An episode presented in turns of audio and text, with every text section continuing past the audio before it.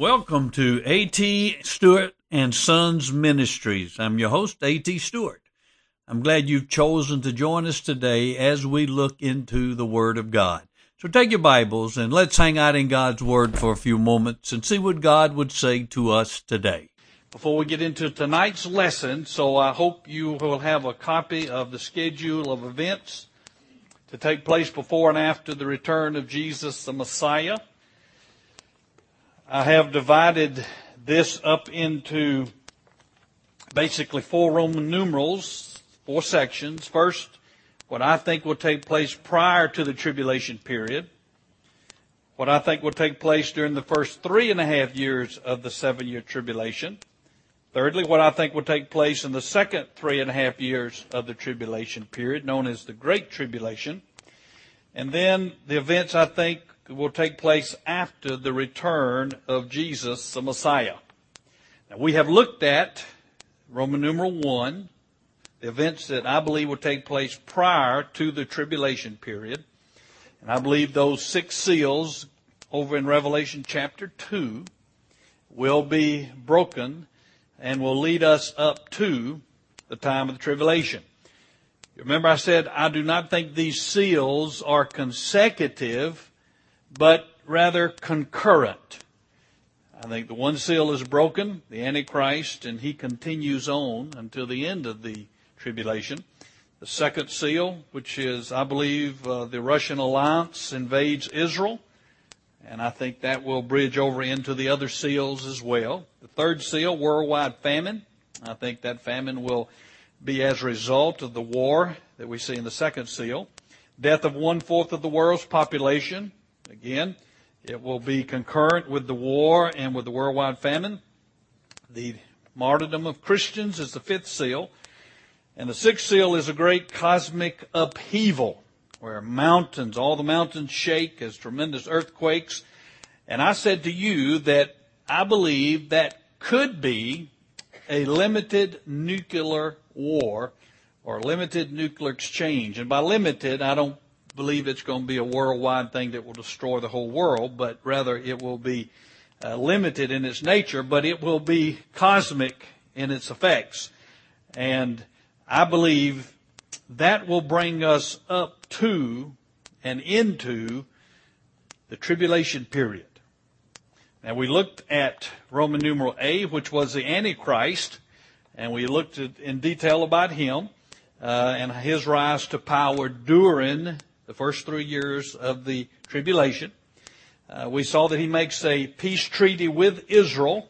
And you remember I said that's one way we know the tribulation has begun. Uh, we saw that uh, God seals his people uh, from his wrath. Uh, we saw the temple is in it being rebuilt. Uh, we saw that um, he, God raises up two prophets and we talked about those prophets. Uh, now today we are beginning with the trumpets of God's wrath that I think will begin with the first three and a half years of the tribulation. As you notice from your sheet, I think the first four trumpets of God's wrath will take place in the first three and a half years of the tribulation, but I don't think the fifth and sixth trumpet will take place until we get into the great tribulation. And I say that because of the different nature of these six trumpets.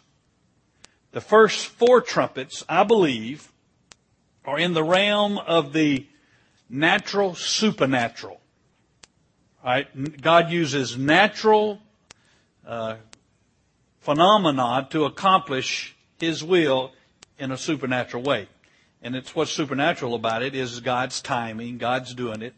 Uh, he's taking uh, uh, control of the events. It's no less miraculous uh, than if God just decided to to uh, create something just on the spur of the moment. Uh, for instance, it may well have been when when the God divided the Jordan River, or the Jordan River ceased flowing, so they could go over into the promised land, uh, that there was a big uh, kind of a avalanche upstream and it fell in and blocked the Jordan River, and eventually when it got to where they were, it was dry and they were able to walk across. Now that is a natural supernatural event. Now, it's natural in that it was just the avalanche of the sides of the cliff falling down and stopping up the Jordan River. It was supernatural in the timing of it, that at the moment the priests put their feet in the water, God told them it was going to be a hole in there, and they were going to be able to walk through, even when it didn't look like they could, because it was still flowing. But at the moment they put their feet in that water, that it made a way for them to go through. It dried up. Again, it's no less of a miracle that God would use natural means to accomplish His will than if He just said, so be it, and the water just evaporated. No less of a miracle. Now, with these first four trumpets, we have the natural, supernatural occurrences. But as you move into the fifth and sixth trumpets, we get over into the supernatural, spiritual realm. And I think we are, as we see, this moves us into a whole different dimension as we move into the spiritual demonic aspects. But now back to uh, letter F in your Roman numeral 2. Now last week, you remember, we saw the tribulation from the Christian perspective. Jesus over in Matthew 24 tells us a believer what to expect from the Antichrist, Satan's man. He talked about the suffering that we will experience from this satanic fiend during the years of the tribulation. Now today, Revelation pictures the tribulation from another perspective. It is from the perspective of the pouring out of God's wrath on the Christ rejecting, unbelieving world. God will pour forth His wrath during the time of the tribulation in an unprecedented way. Never has the world experienced the wrath of God as it will be displayed during the tribulation. And the first picture we have is the sounding of the seven trumpets. And then the next display of God's wrath is seen in the seven bowls of God's wrath. Now there are two important facts that we need to make note of as we begin to talk about these trumpets of God's wrath. First, these trumpets of God's wrath are poured out only on the unbelieving world. Poured out only on the unbelieving world. And if you have your outline, that is the Roman numeral 1a. Only those who are not believers, who are not born again, will experience these trumpets of God's wrath. You remember in chapter 7, verse 3, we saw where God sealed his people. He told the angel to hold back, not to harm the earth until his bondservants are sealed. So we saw that in chapter 7. So God will seal, he'll put his mark on his own, and they will be protected and they will be preserved. Also, if you notice in chapter 9, verse 4, that we're told, and they were told, that is this demonic host, they were told they should not hurt the grass of the earth, nor any green thing, nor any tree, but only the men who do not have the seal of God on their foreheads. So this demonic host were limited and not able to bring any harm on those who were God's, those that had his mark that he had sealed. Also, if you look in chapter 8, verse 13, after the first four trumpets are sounded, it says, And I looked and I heard an eagle flying in mid heaven, saying with a loud voice, Woe, woe, woe to those who dwell on the earth, because of the remaining blast of the trumpet of the three angels who are about to sound. You see that phrase, to those who dwell on the earth? This phrase is used in Revelation to talk about unbelievers, those who have rejected Christ. We saw it first of all in chapter 6 of Revelation when the seal was opened and we saw the martyrs there at the throne of God and they were crying out and praying. Look in verse 10. It says, And they cried out with a loud voice saying, How long, O Lord, holy and true, Will you refrain from judging and avenging our blood on who?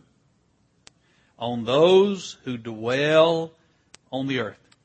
See that phrase? Those who dwell on the earth refers to unbelievers. Also in Revelation chapter 13, in verse 8, as we see those who will worship the Antichrist, and all who dwell on the earth will worship him. Now, if you didn't know what that phrase meant, you'd think it meant every person living on the earth would worship the Antichrist. Well, where does that leave the Christians? But when you realize that phrase is used to speak about unbelievers, as he makes clear when he goes on to say, everyone that is whose name has not been written from the foundation of the world in the book of life of the Lamb who has been slain. All right, so the first thing you need to know is these trumpets of God's wrath are going to be poured forth on unbelievers, not on Christians. We have been protected from the wrath of God. Secondly, these trumpets of wrath are intended to bring men to repentance. The trumpets in the Old Testament had several functions. One was to warn of impending danger and, ju- and judgment. The foreign armies were preparing to invade. They would blow the trumpets to get people's attention, much like we have the civil defense sirens that go off when uh, there's a bad weather or, or some other imminent danger. Well, these trumpets of God's wrath are to warn sinful man so they might repent and turn to God and be saved before it's too late. Even in God's wrath, there is mercy. He is using these to call people back to repentance. All right, now let's move to looking at these trumpets of God's wrath. As I said, the first four trumpets are of natural catastrophes. And these will take place, I believe, in the first three and a half years of the tribulation. All right, first trumpet, verse 7. And the first sounded, and there came hail and fire mixed with blood, and they were thrown to the earth, and a third of the earth was burned up, and a third of the trees were burned up, and all the grass was burned up. Uh, here we have fire and hail on a third of the earth with such huge destructive force that it destroys all the trees, all the grass on a third of the earth. It's all burned up. Now, what could cause this?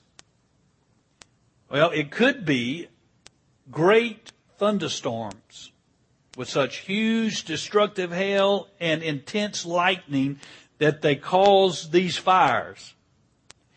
But it could be the result of nuclear fires that are caused by the nuclear war that I said might be involved in this sixth seal that brings us to the tribulation. See how it would be a natural flow? Now it says mixed with blood. Now he's probably describing the destruction to life and animals that are killed by the fire uh, and the lightning and the hail. Uh, and it is very destructive. Third of the earth burned up, trees and all grass destroyed. A third of the earth is roughly equal to South America, North America, and Australia. Now look at and think about the ecological imbalance and devastation that would take place if a third of the earth were burned. First, massive loss of vegetation will cause what? Tremendous erosion, floods, and mudslides. Next, think about the air pollution from all of that smoke, how immense it will be. And yet there will be no vegetation on the third of the world to absorb the carbon dioxide and replace it with oxygen. You know, plant life absorbs what we breathe out and it breathes out oxygen that we need. Imagine if a third of the earth is devoid of plant life, how that will affect the level of oxygen and the level of carbon dioxide that's present. Now I have a short video clip that I want to show you Uh, now, it's from the History Channel. I do not endorse anything that's said concerning the old age uh, of the earth. Uh, I don't think earth is billions of years old, so any phrases you hear like that, just disregard. But what I think is interesting is it, it talks about what it would be like if there were a nuclear winter. remember we talked about if this fire in hell or the result of a nuclear exchange, then you would see some of the very things that John talks about with this burning uh, of a third of the earth. Five, four, three, two, one. The threat still exists. The possibility that the human species can be destroyed by all-out nuclear war. But this won't happen from the direct impact of hundreds of nuclear weapons raining down on cities around the world, or even the radiation. Instead, total annihilation will come from what follows, a cold, bleak, choking nuclear winter. It is a scenario first posed during the Cold War by American astronomer and astrochemist Carl Sagan. The theory, controversial to this day, goes like this. In a total nuclear war, weapons would explode over major cities throughout the world, creating huge firestorms. These firestorms will consume everything in their paths, sending huge clouds of toxic smoke and soot towering into the atmosphere.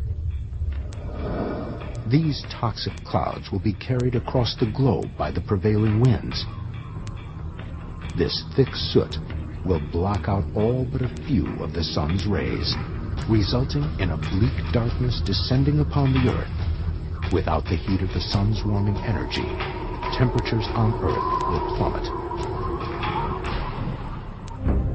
Sub-freezing temperatures, combined with fallout from the nuclear blasts, will quickly begin to snuff out life.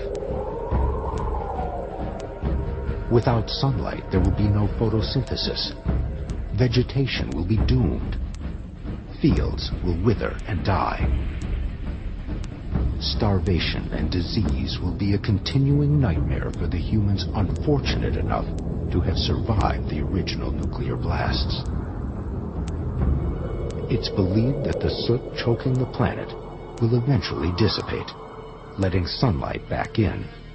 But it will be too late as the sun will return to an earth devoid of almost all forms of life.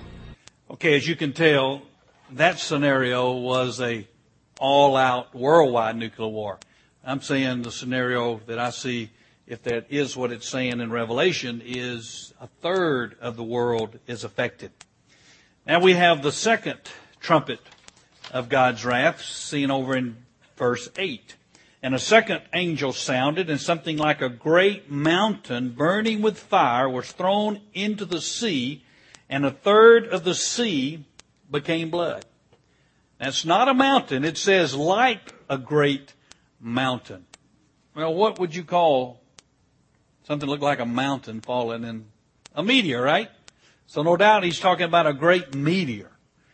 Uh, now we have had meteors hit our earth.